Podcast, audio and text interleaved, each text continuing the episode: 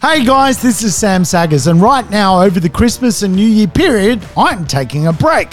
I hope you are too. Whilst I'm away, though, I'm releasing the hottest four episodes of 2021. That's right, the people have spoken. They voted with their earbuds, and now you get the best of the best over a month. The most downloaded episode of 2021 was episode 33 How to Borrow Money and Master Finance. So if you're new, this is the one that everyone wants. And if you've already listened, then I reckon you'll pick up some more nuggets second time round. Enjoy this one, folks.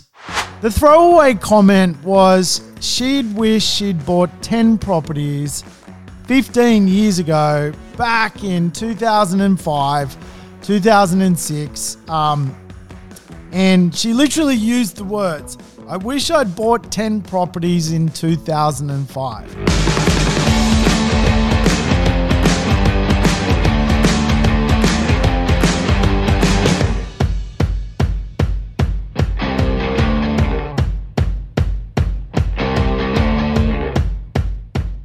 Welcome to the Urban Property Investor. I'm your host, Sam Saggers, here to help you crack the code of real estate wealth. Today's show is all about code cracking.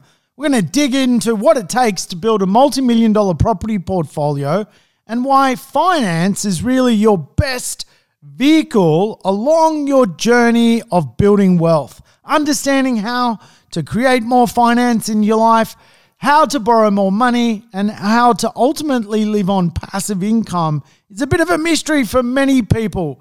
Yes, we're going to solve a mystery today the mystery of building a multi million dollar property portfolio, understanding what the pros do to pay less for mortgages and to own more real estate. It's a pretty good combination. For me, it's one of my biggest skill sets. I think I have two skills in life. One of them is understanding how to get more capital into the market, to borrow more money, to be wealthier. And the second is pulling lint out of my tumble dryer. At home, I am obsessed with pulling lint out of my tumble dryer. For me, it's a daily routine. I just love it for some reason. I love real estate and pulling lint out of tumble dryers. Today's show is a code cracker. So let's get started because I think this episode will run a good hour and there's going to be bucket loads of value bombs. So I don't want you to miss out with me waffling about Lint. I tell you what, finance is the key to capital. And the more capital you've got, the more exposure you have to the real estate economy. As I alluded to, real estate is just a game of finance really with properties on the other side of it. The more we start to learn about finance, the more we can actually grow our wealth and actually play the game and beat the banks at their own game. Tell you what, when it comes to wealth creation, we've got to take this stuff seriously. As we know, when we wake up 20 years from now, we want to actually be proud of what we've created and live off what we've created, whether that's our beautiful career or our adventures into the property marketplace. I was just at a cafe uh, having a morning coffee, chilling out, minding my own business, and two ladies were having a little chat, reminiscing about the days of old. They were a little crestfallen with the rise of the marketplace, which is occurring right now. They were explaining they wish they had bought last year uh, because the properties that they wanted to buy this year are now just again looking like they're out of reach. One of the ladies made a uh, a throwaway comment, which I think so important. The throwaway comment was she'd wish she'd bought 10 properties 15 years ago, back in 2005 2006. Um, and she literally used the words, I wish I'd bought 10 properties in 2005. Amazing, right? Because I'm sitting there going, you know what? Since uh, really around that era, I have done nothing but buy properties.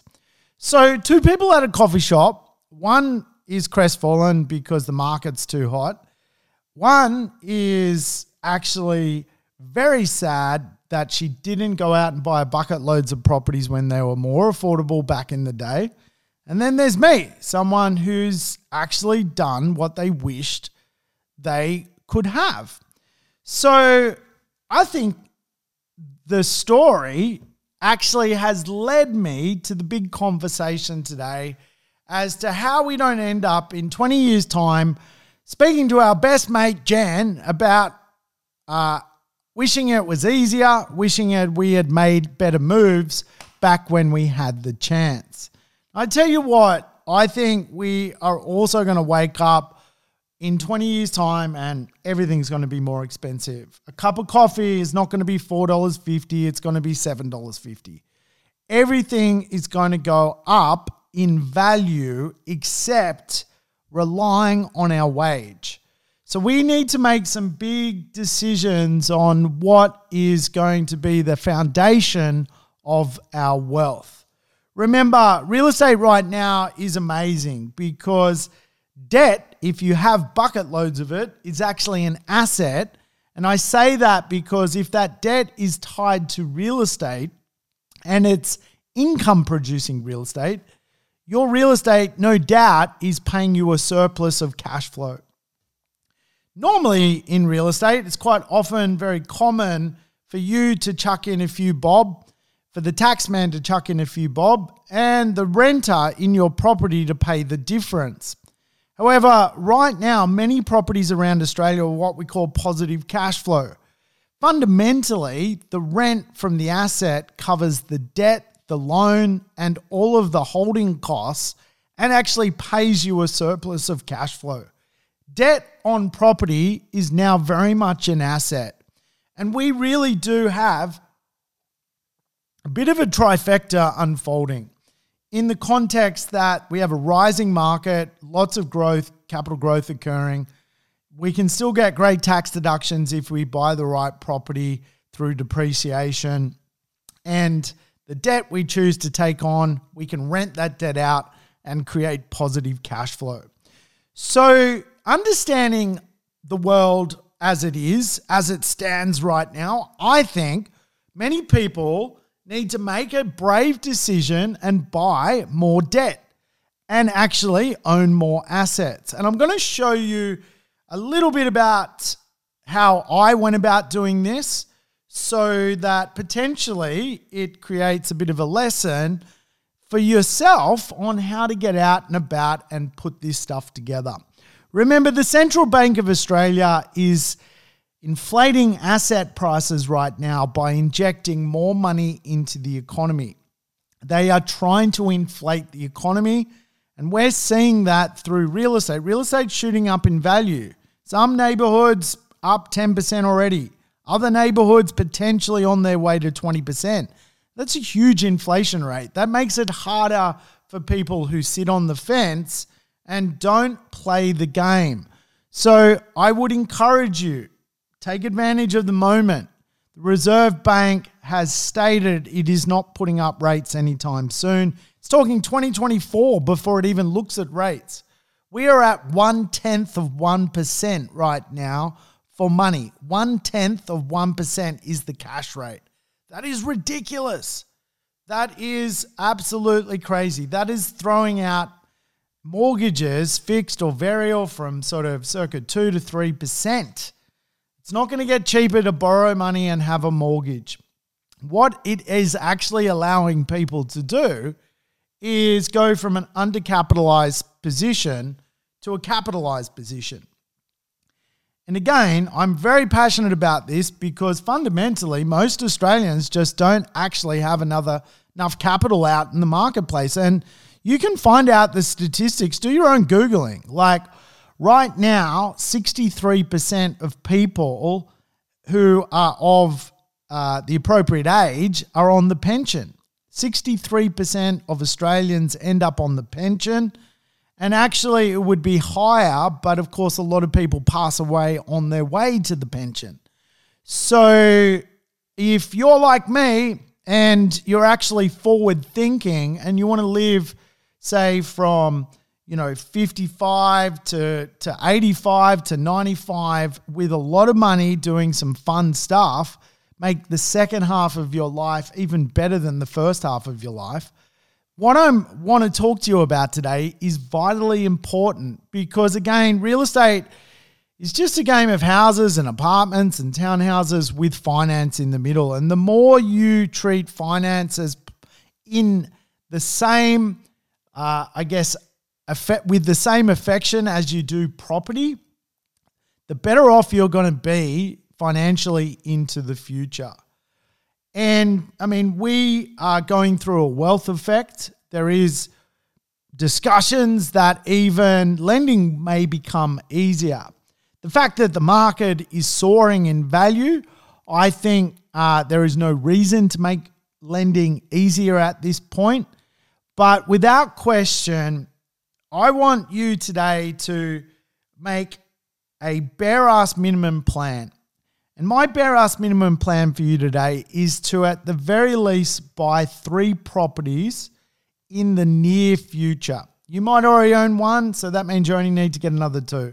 You may own two, means you need to get your third. You know, prior to the Royal Commission and APRA uh, causing challenges to the speed limit of investment lending, it was a little bit easier to get loans.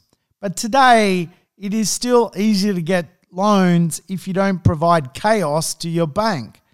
In other words, if you've got a very good financial record, good financial uh, numbers, it's going to be possible for you to get out and borrow. So let's dig into this because recognizing that wealth is a system is a big tick, right? A lot of people aren't recognizing wealth as a system. They're just buying any old property right now.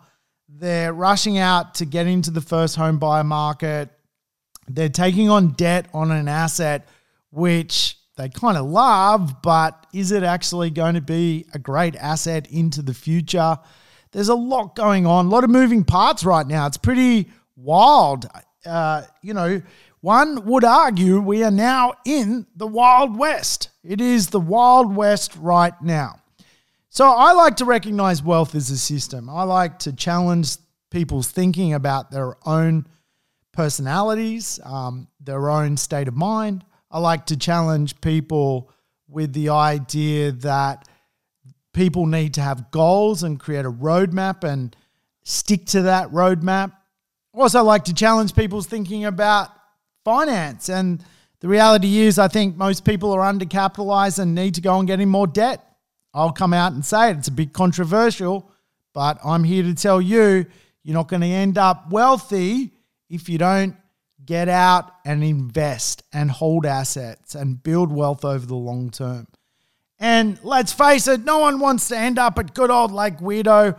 We all want to be having a cracking holiday, not driving around uh, looking for a uh, weird camping site and hoping uh, it's only $12 for the night, not 16 We also, obviously, when it comes to recognizing wealth as a system, need to comprehend how real estate markets work, the finance markets work, the share market works. And of course, then there's things like property selection, which takes the challenge to an even higher level. Now, I want to tell you a little bit about me, a little bit about my story, a little bit about, you know, I guess what I'm aiming for. So we can get to know each other a bit more and you can learn more about me than the fact I have a fetish for getting lint out of the tumble dryer. In fact, it's the only useful uh, gospodar thing I can do around the house. I'm not very handy, but uh, yes, people um, always know me for being the tumble dry fixer guy. Now, I tell you what, the other things you need to know about me is when I started on my wealth journey, I had saved around $30,000 to do that. And over many, many years, basically two decades, that 30 grand has grown into a very handsome property portfolio. I've never made huge amounts of money from my wage. I've made great amount of money from my wage or great amounts of money from my wage, but I've never taken home like half a million dollars or a million dollars or anything like that. And I do sit in the highest tax bracket. I have never been married, but I'm working on that. Uh, I don't have any kids. I've gone it alone the whole time I've invested, albeit for a few joint ventures every now and then.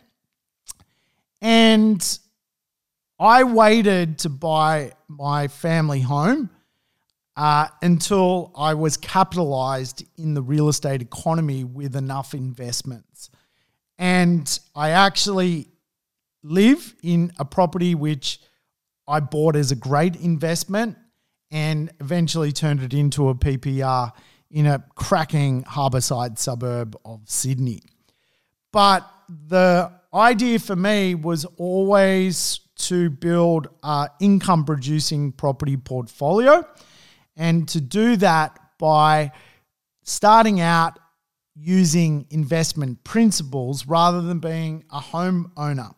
The reason I never wanted to be a homeowner to begin with was it would sabotage my buying power to go out and buy more assets.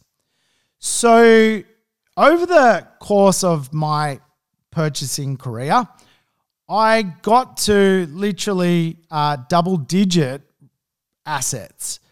And I got over actually 21 properties in my portfolio at the point or at its peak.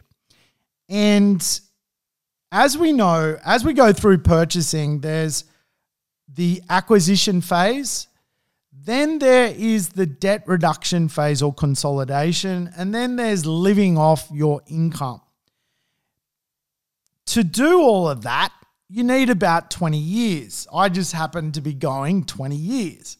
So I've well and truly gone through buying more properties. I don't need more real estate in my portfolio. I like having more real estate in my portfolio, but I fundamentally don't need any more real estate in my portfolio. I have over the years sold down many of those properties. And what that has done is put my loan to value ratio at a very low level or low level of debt on the properties I've kept. So remember, I started this conversation like, at a bare minimum, let's get three properties um, over the next short period of time. And I'll explain to you why. I'm on target to retire, uh, and I'm on target to retire with around $485,000 in income from real estate per annum. $485,000 per annum. And it's roughly, you know, it's roughly close to $10,000 a week in rent I'm getting from my assets and obviously, that's that's a formula, right? I'm going to end up on about $1,500 a day, which will serve the lifestyle I want to lead. Now, if rents were to double between now and completion of my program, my wealth creation program, it is possible that I end up on a passive income from my real estate of a million dollars a year. I kind of doubt that that will actually unfold because I think society is morphing. We're in the fourth industrial economy. Lots of jobs are getting um, obliterated. Uh, lots of inequality is out in society. And I think the reality is society will struggle to pay more and more rent. Hence, why I tend to invest in smart economies where really the demographic of person living in that economy is more geared towards paying more rent.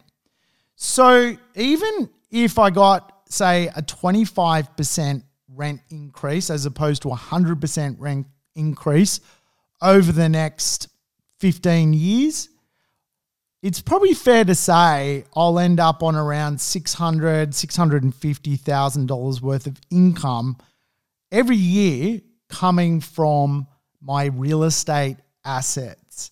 And of course, that is certainly going to cover the cost of things being more expensive. That cup of coffee that today we pay 454 that is highly likely to cost seven odd dollars into the future. In fact, the most expensive coffee in Australia is at Brisbane Airport and it costs about $6.80 for a double shot soy latte. And I tell you what, I guarantee you that price has fallen away since no one's going to Brisbane Airport at the moment. But actually, you can buy it fairly well a $7 coffee today, which is absolutely ridiculous when you think about uh, when you think about that cost, right? But that is the future. And so again, I've got enough assets and I've got enough capital out in the marketplace. People often ask me, You're buying a property? I don't need to buy a property. In fact, it is really probably going to unfold that many property investors like myself make an extra million dollars this year from capital growth in the market. Now, I'll take the million dollars. I don't need the million dollars. And this is where you're starting to see richer people get richer and people who have yet to invest or don't play the game stagnating or even dropping uh, down really uh, and falling by the wayside with the rat race rolling them. Again, I'll probably make a million dollars this year from capital growth from the marketplace. I don't need a million dollars. I'll take a million dollars. That's great because ultimately for me, I'm on a journey where growth is great and I've had my fair share of growth to buy enough assets to now control real wealth, passive income. Passive income is something for me which is really a, about uh, trans, transitioning from work to play.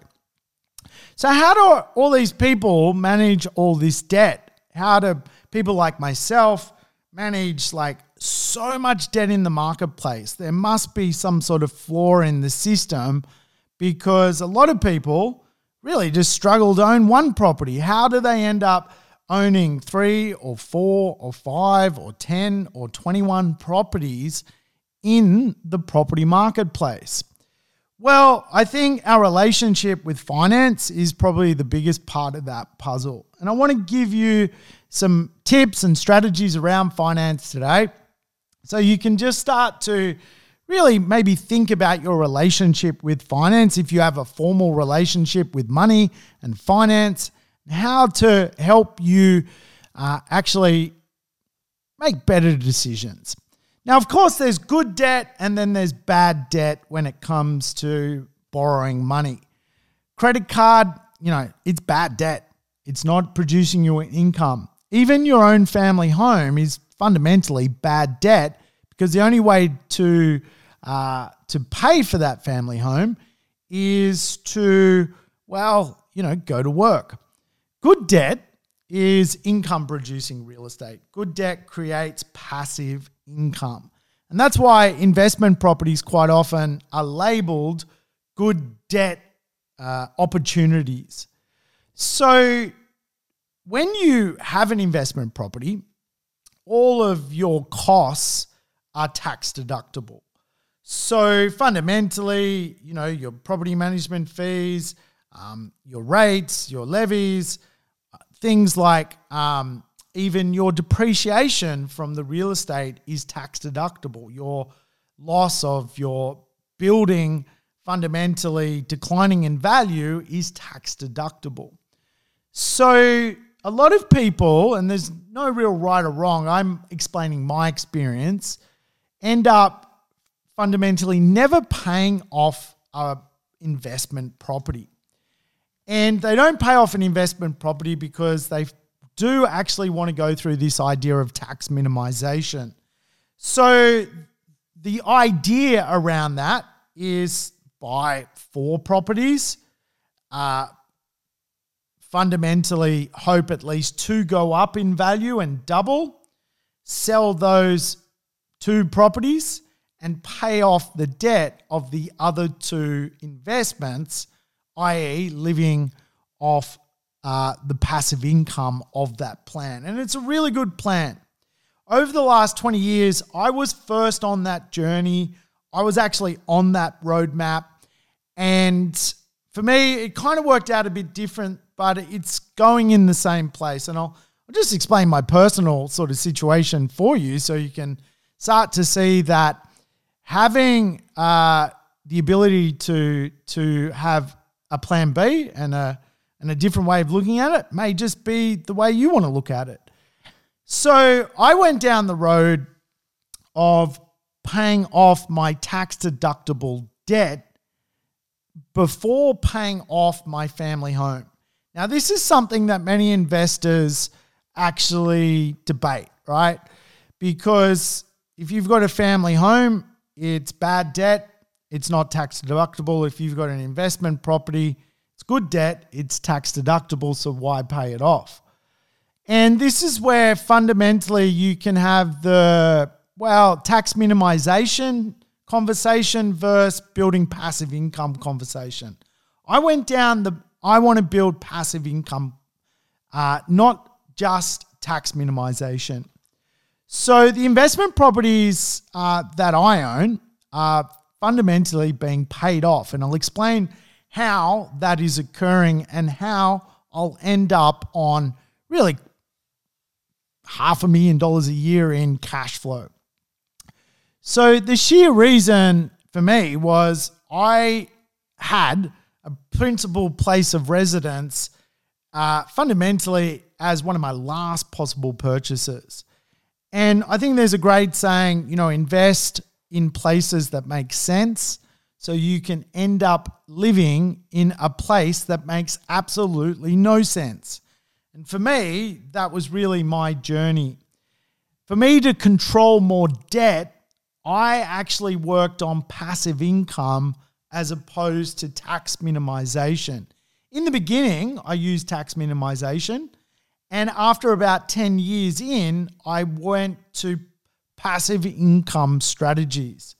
The reason is the income allowed me to control more debt as opposed to paying off a non income producing asset, a family home, which is certainly more tax effective but for me, I looked at if I lost my job tomorrow, I want an income from an asset. And the fact that uh, properties have a rental return just simply allowed me to play in that space. Plus, I didn't have a PPR.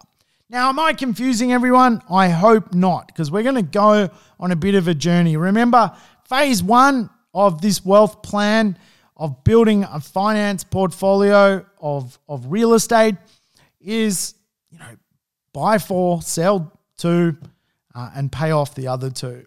For me, my 21 properties kind of worked out a bit different. I ended up, as I often call this plan, I just simply call it the one, two, three plan. Buy three properties, pay down the debt on one of the properties by selling one that's performed and grown exponentially. The second property is now income producing, it has rent and no debt, and that second property can pay off the third property.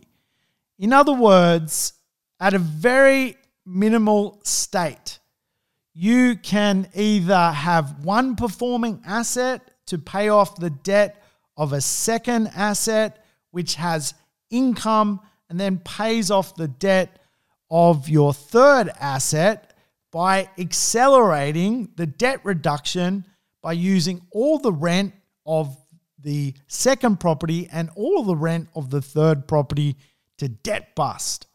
Now, again, for me, I've ended up in a position where I'm on track for half a million dollars or $485,000 by my retirement age. And fundamentally, right now, if I was to lose my job, my income from my assets really is superior than my debt on my assets. So I could stop working tomorrow and still keep my portfolio of assets. I couldn't necessarily make an income from those assets because they're still like 10, 12, 15 years away from being completely debt free. In other words, every spare cent is going into that debt minimization strategy So, in about 10 years, I can start to really reap the benefit of that cash flow which I've mapped out. Remember, rule number one get into debt. Step two, sell some assets to pay off the debt of other assets, thus increasing the rent versus the debt. Use the extra rent in things like offset accounts or extra repayments to debt bust the passive income you're getting from an income producing asset. As you pay down the debt, you fundamentally accelerate and you start to really eliminate your debt uh, in record time.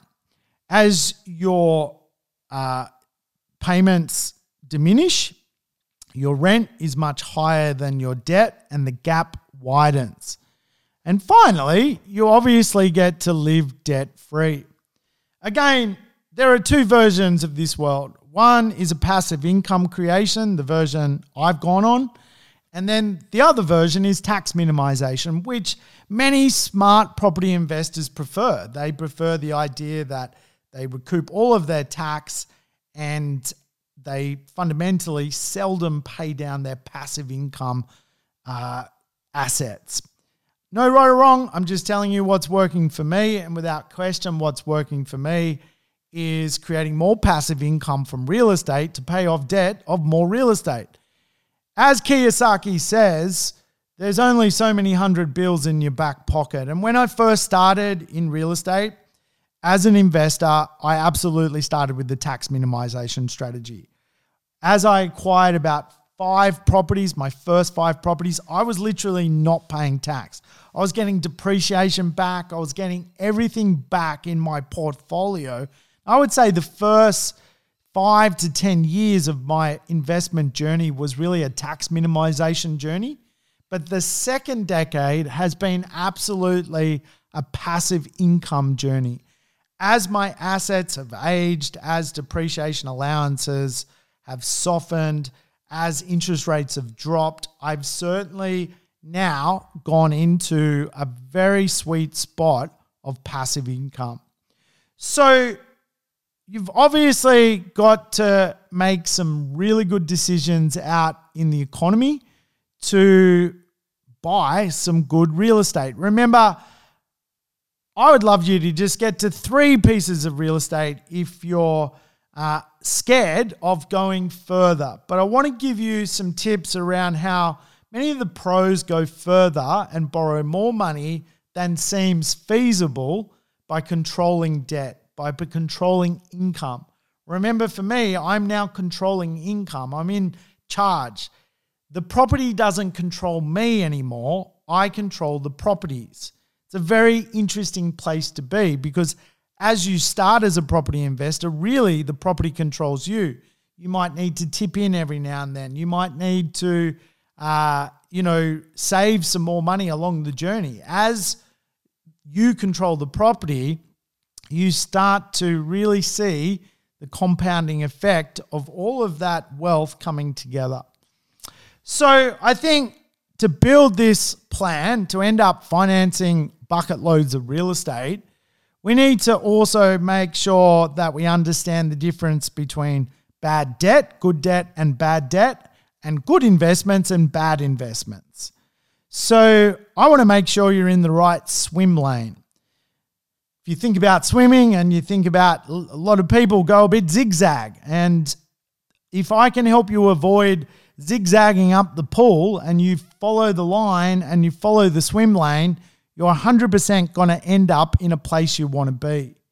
So, my rule is I have three pots where I put real estate in at a glance.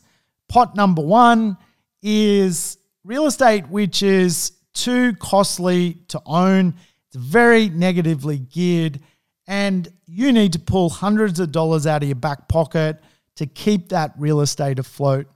Today, it's probably less of a problem, to be fair, because the rates are so low, low, uh, you know, at tenth of one percent. But uh, you don't want to buy an investment property today yielding 2%. I mean, that's ridiculous. You're borrowing money at 2% and you're getting 2%. You're now forking out to own an investment property. And you know what? There are investment properties out there that are really that. And that makes no sense to me because that's just going to hold you back from building more assets and building more wealth. So today you can go out to Western Sydney and buy, you know, a million dollar house and it'll rent, you know, for $520 a week. And that is fundamentally just silly in my view. There is a sweeter spot to go to. So let's get out of that pot. The second pot for me to avoid as uh, a bad swim lane is really faux pas equity deals or blunder equity deals or assets which are really, you know, past their use by date. They require a lot of capital costs to, to upgrade. Um, they're diminishing value when it comes to their appeal. The rents are dropping because of the diminishing value of their appeal. Um, you've got things like also the inequality divide, which is occurring in society. So those properties are now being uh, promoted to rat bags because no one wants to live there. You become a slumlord, not a landlord. And fundamentally, when you look at the mathematics into the future, the rising costs to service that property of repairs, maintenance, and capital costs outweighs your income, and you end up with this zero sum effect of on paper you're getting, you know, a 6% gross return but actually you're ending up with, you know, $5 a week in your hand because your costs are absolutely getting chewed away by the tenant's turnover, um, the challenges with the asset, the repairs and maintenance of the asset, the diminishing value of the asset. And really, you end up with this kind of property that you're paying uh, servicing on. You're fundamentally, it's on your balance sheet but it does nothing. It's a really uh, blunderous faux pas piece of real estate. And I've certainly bought them in the past and let them go because they are fundamentally flawed. They do not create income. And think about, you know, what I'm trying to achieve by trying to get to, you know, near on half a million dollars in passive income without, uh, in, in really based on today's economy, and of course, I'm uh, also hoping that the areas I choose and the locations I choose get rental growth because the demographics of those neighborhoods and the assets and functionality of that real estate is going to inspire fundamentally people to pay more for it. But then the polar opposite of that is real estate, which is going backwards, not forwards, backwards in appeal. And really, one would argue with the rising tide of inequality that that real estate won't grow in value, but all around you, costs will inflate. In other words, you will get to the point where you have this as an income producing asset and it fundamentally produces no income because inflation on, on uh, rates and taxes and, um, and strata fees and insurance just wipe the asset out. The sweet spot is uh, certainly the pot where I want people to invest. That might mean saving a bit more money to buy a better asset, and we'll talk about that. But absolutely, the sweet pot is a life of uh, good properties, uh, not being a slumlord, being a landlord, and also finding uh, the balance between capital growth and yield, and of course, location. So we want assets that can absolutely pay their own way in this marketplace in really good locations that you wake up in 10, 20, 30 years knowing your property is in demand, but also in rental demand and hasn't fundamentally diminished in its appeal. So we've got to go out and borrow money and we've got to borrow bucket loads of it. And I tell you what, there certainly will be risk adverse people listening to what I say and probably disagree and fundamentally tell you you should probably just buy your family home and never buy an investment property. That's cool. If you want to listen to them, there's plenty of podcasts on that stuff. That's not me. I encourage people to go for it. I certainly think a lot of people need to understand themselves before they go in that direction. But absolutely, you can get out there and buy multiple properties and build a multi million dollar property portfolio. Remember, banks assess risk, um, and the more, well, order you can bring to your life, the less risky they think you are. The more chaos in your life, the more chaotic they think you are, and the more risk they associate with you. So, if you can just really start to map out a good financial health version of you, you're going to go places. And I'm going to give you really my version of going places when it comes to finance. Remember, my position, just to be clear, was you know, I didn't have dependents. Uh, I, um, you know, wasn't married. I didn't go and buy my first family home. Um, I bought investments. So my journey might be a little bit different to yours, and it may just mean for you, you change tact or pivot or undo something to get where you need to go. Remember, you have to create order in your finance world to create more capital to go into the marketplace. And that may mean giving up something you're hanging onto. To become wealthy out of real estate, you need some basic principles. You need a job. If you can get yourself a second income, that's great because really the main driver of buying more assets is your income from your uh, from your job and your your your second income streams.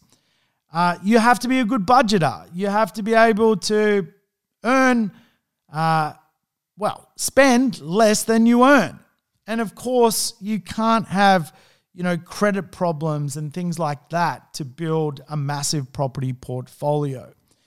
And for me, as I alluded to, I mean, it was probably a little bit easier than, say, someone of my age starting out now with three or four kids um, because they are your dependents and the bank services them as part of really your cost structure. So again, it just uh, it can be done, and you can end up with three, you can end up with four, you can end up with five. I teach the five cities, five properties plan. But even if we can get you to three properties right now, if we can get you that next property, um, you're well and truly going to get a lot out of that plan.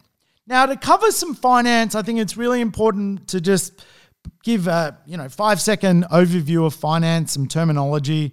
First one is interest and principal. Obviously, the interest is the interest part of a loan. The principal is the principal part of the loan, fundamentally paying the loan back or just paying the interest.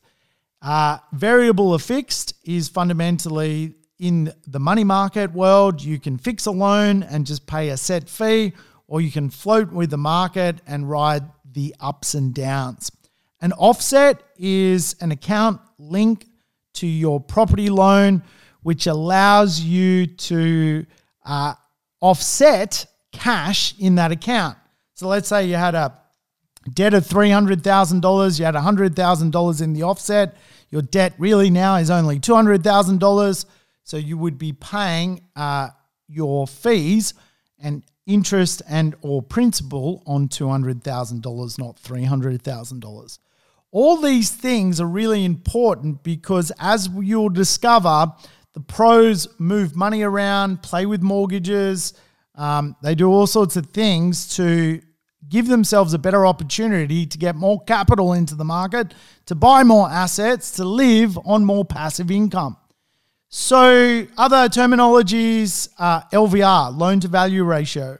All that fundamentally means is your um, loan versus uh, your, you know, your value. And so, quite often, when people uh, buy a piece of real estate, they might use a 10% deposit or a 20% deposit. So, the terminology would be I'm buying on a 90% LVR because I'm using a 10% deposit or I'm buying on an 80% LVR because I'm using a 20% deposit. LMI is the next term I'll quickly teach you. That is lender's mortgage insurance.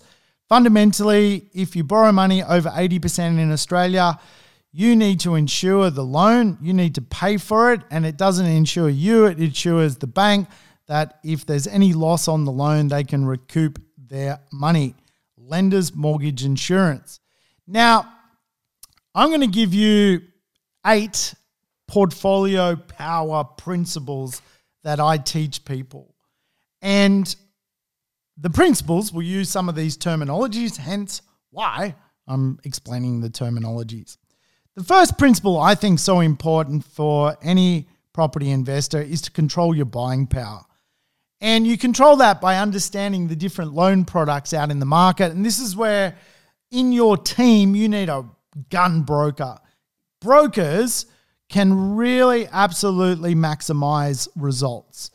For example, you could go out and you know opt for uh, some buying power for let's say a hundred thousand dollar deposit. What can you borrow? Well, one bank might offer you $400,000 and an alternative bank might offer you $600,000. That's a huge difference. And of course, that allows you buying power, which is more capital in the market, but more importantly, usually allows you to buy in a better location and a better suburb and avoid those two pots I was talking about highly negatively geared real estate or real estate which is fundamentally never going to pay you an income because it's a, a, blunder. So, again, as you build a property portfolio, you really need to play the game of buying uh, your buying power. And this is where good brokers really try and map out not only your first property, but your second property and your third property and create this kind of like wealth alignment between what's possible in the marketplace. A lot of people fall into the trap that they become rate sensitive. They're like, well, I can get the 2% rate um, that's that's what I'm going to go for. And that two percent rate actually means their buying power is is potentially the lowest buying power just by paying an extra two, uh, you know, instead of two, two point two two percent. All of a sudden, they can borrow six hundred thousand dollars. Again, this is why you need a six star team really to help guide you on your way and quite often why mortgage brokers are really the best ally for property investors. Remember, real estate is just a game of properties with finance in the middle. The more we can control finance, the better off we're going to be. When you first start buying real estate, I would encourage people to use LMI, Lenders Mortgage Insurance. I bought my first property on a 95% loan. Today, if I was to go out and buy a, piece of real estate, even though I do not need to buy any more real estate, I am certainly um, well and truly on my way to financial freedom. A bit addicted to it though. It's a little bit of a, a problem at times, but I would have to borrow on about a 65% LVR. Again, today, many people can borrow as high as 95%. That's great leverage but you'll have to pay lender's mortgage insurance. And again, I think the reason you would do that is your recycle time to buy a second property. And I always encourage, you know, pending application, people to buy their first two properties using lender's mortgage insurance. Now, let's just use an example. Let's say, for example, you were buying a $500,000 property and you wanted to use a 10% deposit plus pay lender's mortgage insurance, that fundamentally probably means you would pay $50,000 deposit and maybe $15,000 in lender's mortgage insurance, meaning you've still got $35,000 sitting in your buffer or your offset account. The alternative is to put too much cash into the marketplace and then run out of cash to go again. And of course, in doing that, it's quite often you pay a 20% deposit. And uh, in that example, a $500,000 property, you would pay $100,000. Um, and then you wouldn't have that extra 30 odd thousand dollars sitting in your offset account.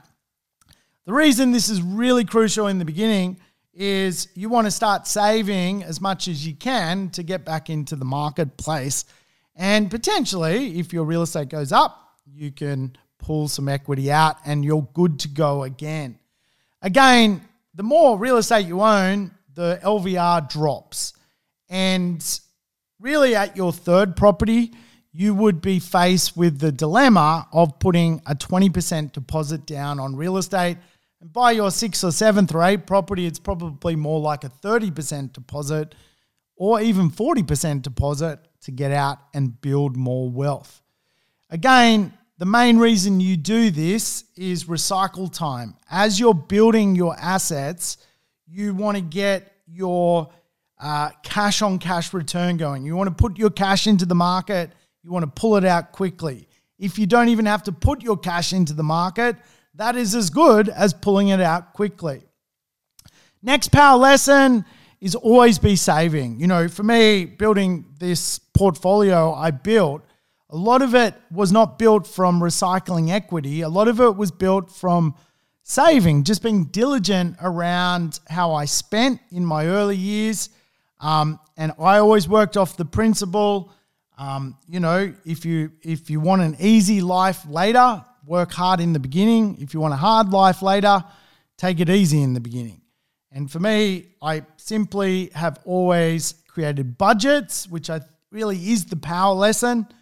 Uh, spend less than you earn, put aside some money, put that money to work in things like offsets, and save your way to buying more real estate and of course use equity if you can. I'm dealing with an awesome client at the moment and you know, we did her servicing, she saved $50,000.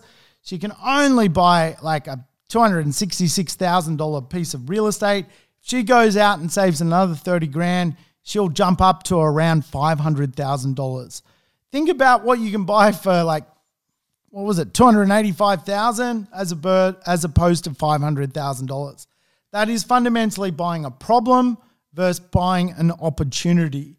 And of course, for her, she was coached to go back and save. Forget about the real estate market. Go back and build more money. And that will be her third property, which she is about to embark on. She just needs four or five more months putting away her pennies, and she is good to go again. There's a lot of lessons in that because I think a lot of property investors just expect growth and never do anything on their own accord to make extra money to put into the real estate market. I found you need a combination of everything the combination of saving, but also obviously a combination of recycling equity, which is the next power lesson.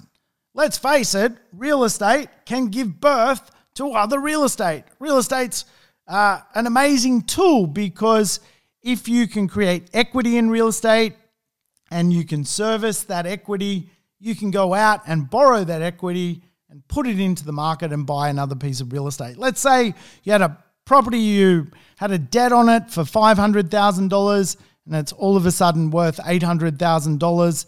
In the middle there, there is some equity and you can borrow that equity and use it and use the rental returns from the real estate you want to buy to buy more real estate. And again, this is where you have to consider your overall portfolio, what it looks like. Hence why I went down the passive income route because the more passive income I had, the more I could borrow and actually buy more real estate. The next power lesson is to understand how security works. Yes, security. And I am talking about the cross securitization of lending. What happens to many property investors is they wedge themselves because they do not understand how banking works. Banks have sneaky little clauses in their contracts that fundamentally state that if any security is connected to each other, that security must be of a minimum loan to value ratio before any equity can be released. In other words, let's say you were using ABC Bank to buy real estate, and ABC Bank uh, helped you buy your first property, and that property uh, went up by $300,000. They then lend you some equity, and your second property that you buy goes down by $300,000 for easy maths. You uh, still have equity in your first property, and you want to go and buy your third property. All of a sudden, you can't understand why. You've got equity in that property, and even though the other one's not performing right now, you've still got equity in your first one. However, that's not how the banks look at it. They actually look at your money connected with the property which has gone backwards, really margin call it with the property which has gone forwards. In other words, you'll be stuck. Of course, the easy way around that is fairly simple. Just use different banks, different lenders all the time so you never go through equity lock. Equity lock is something that really bugs bugs investors. They think they've got all this equity in their property, it's locked up with the same bank, and they just cannot tap it. And because it's locked up with the same bank as well, that bank's got only one servicing calculator. And so uh, trying to get that equity out and using that bank's servicing calculator just becomes this kind of real challenge. Of course, many people get around this by using multiple different lenders at any one time. And it is really as simple as that. And a good broker really does guide you on that journey of making sure you've got independent security. So if one property was to go backwards um, and many properties you own went forwards, you can still moment with the bad property not holding you back from the good property. Remember, equity locks are a real curse if you don't actually use them. And what I mean by that is quite often people have what we call floating equity. They could have a property today worth $600,000 um, and, you know, their debt on it's $300,000. And that $300,000 worth of equity, less LVR, and I'm just using some easy maths, um, is floating. And quite often, this also holds people back from building a better portfolio. And what I mean by that is, let's say that $600,000 property now drops to $400,000 with your debt of $300,000. Your $200,000 of equity has disappeared overnight. Equity is air. When you can turn that air into a, a, a, a redraw of money, you actually, uh, even if the money, even if the equity was to disappear, you would still have access to that cash. Now, this is the interesting part about real estate. Real estate, if you uh, liquefy your equity from air to cash, the banks don't margin call it, even if your real estate goes backwards. And if you buy the right real estate, it seldom goes backwards. It can dip here and there, but fundamentally, you would not get margin called on your cash. But as equity is air, it can disappear very, very quickly. So, the cool part of that is if you've pulled your equity out and liquefied it into cash, even if the market drops, you can keep going and you're not stuck uh, really being held back for years trying to regain that equity to go again to buy more assets. So, are you starting to see how many property investors start to inco- end up with multiple assets and, you know, like me, $10,000 a week in rent coming in? You know, I've got client, I had a client who posted just the other day on our private Facebook group that I think they were up to $265,000 in annual rent. Amazing. I had another client uh, post very similar, up to about one hundred and eighty thousand dollars in income. This is this is what it's about, guys. Like these these guys are mapping this out because they're playing the finance game. They're not playing the real estate game. Remember, we have to play the banks at their own game. And a couple of little pro tips that are often used are things like understanding loan terms pretty typical today to get either a 25 or 30 year loan term. And part of that loan term, you can get an interest only portion. So, what tends to happen for many property investors is they take on one loan for the life of the property.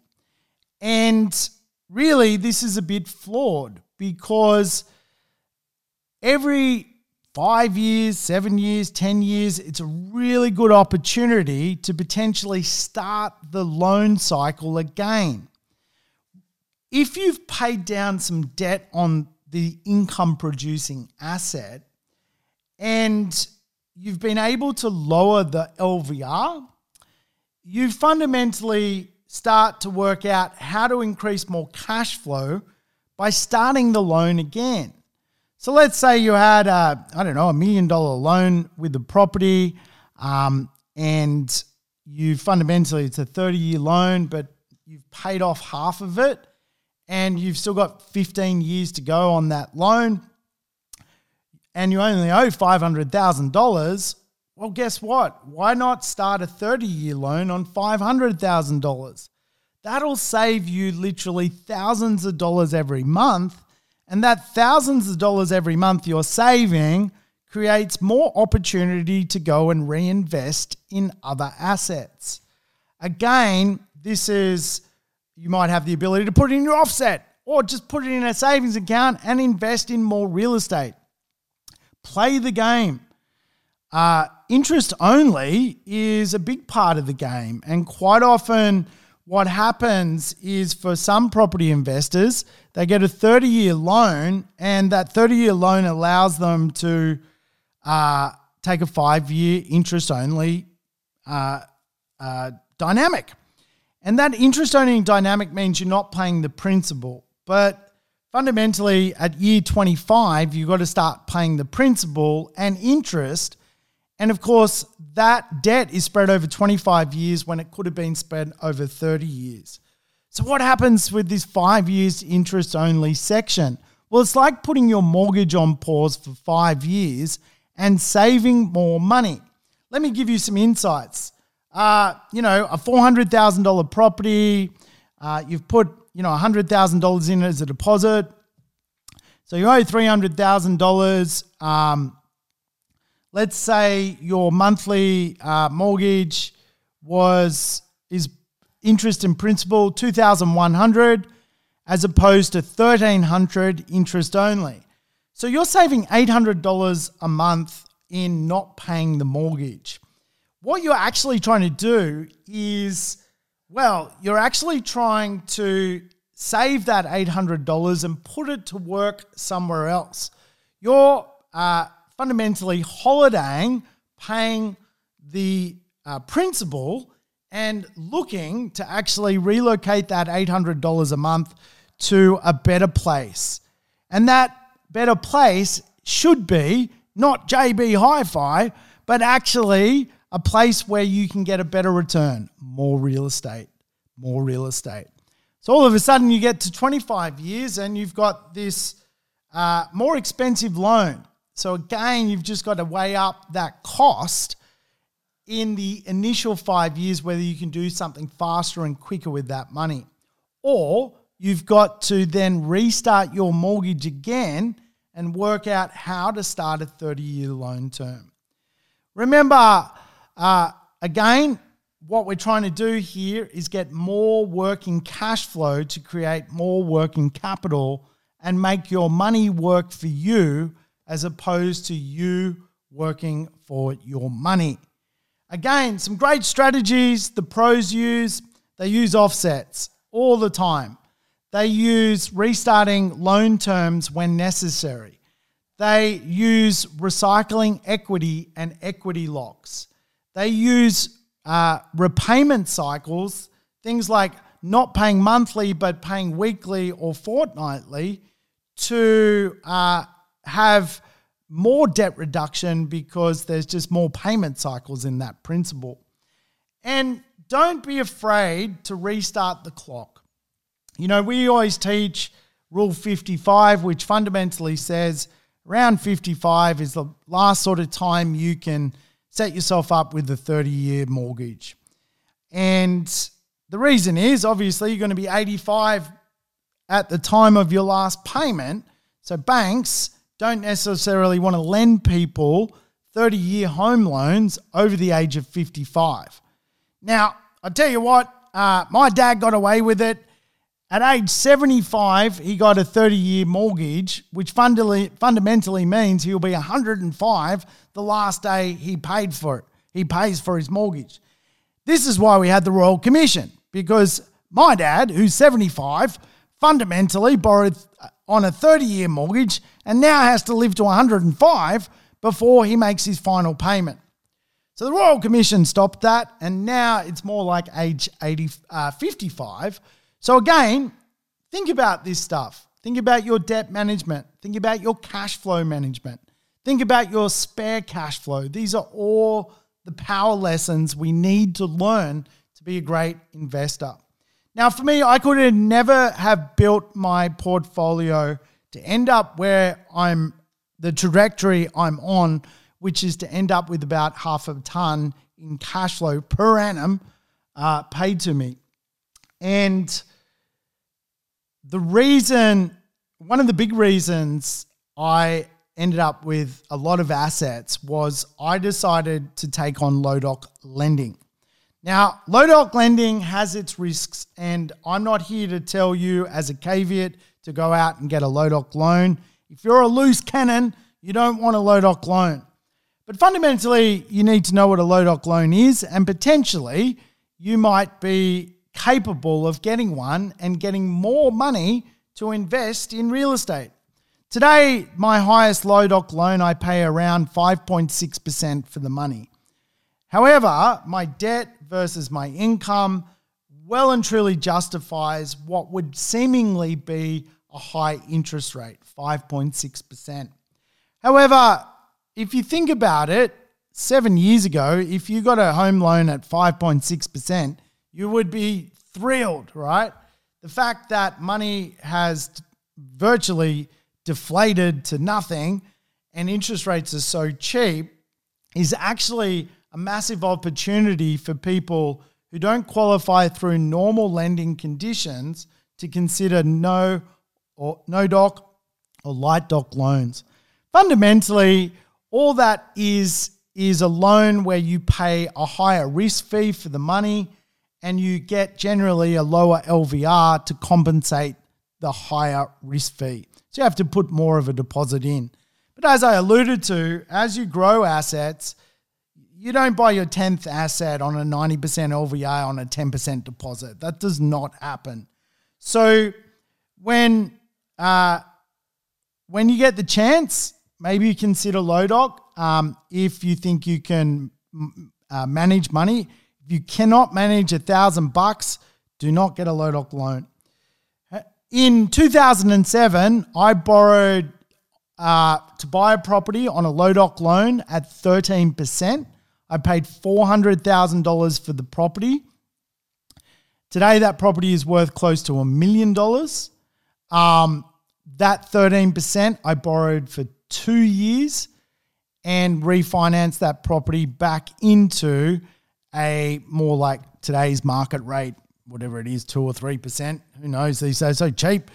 Um, so a temporary solution to get yourself into the market it's absolutely low doc if you can afford it. Now, I tell you what, um, I always coach people to consider their blended rate rather than just the rate of the property. And if you look at my portfolio, I've got a couple of loans there which are heavier, circa 5% low doc. And then I've got some cheaper loans at like 2 and 3 and, and 3.5%. My blended rate is actually a lot lower. And this is where a lot of property investors fail to comprehend that building wealth is about putting capital into the marketplace and being willing to take on a little bit of risk for a a fair amount of reward. And again, you've just got to be really smart about how you fundamentally look at money. The reality is, banks will probably never see you as credit worthy to build a huge portfolio. So, if you really want to go for it, you've got to fundamentally drift into the low doc sector. If you don't want to go for it, if that sounds scary, that's cool because you can go back to my one, two, three plan. Buy three properties, sell one, pay off one, use the rent of that one to pay off the next one. Or buy, you know, four properties, pay down due, pay off the debt on two. It can really be as simple as that. And certainly it will help you in your retirement. That extra cash flow, even if it's $50,000 from real estate plus your superannuation, um, you're going to be absolutely doing real well. Um, so don't give up, keep going, get into it. And I tell you what, um, don't be scared of uh, playing the finance game for what it is. Remember, as you begin, use the power lessons of tax. Tax minimization is a great way to create more deposits. And for me, I'll leave you with this story.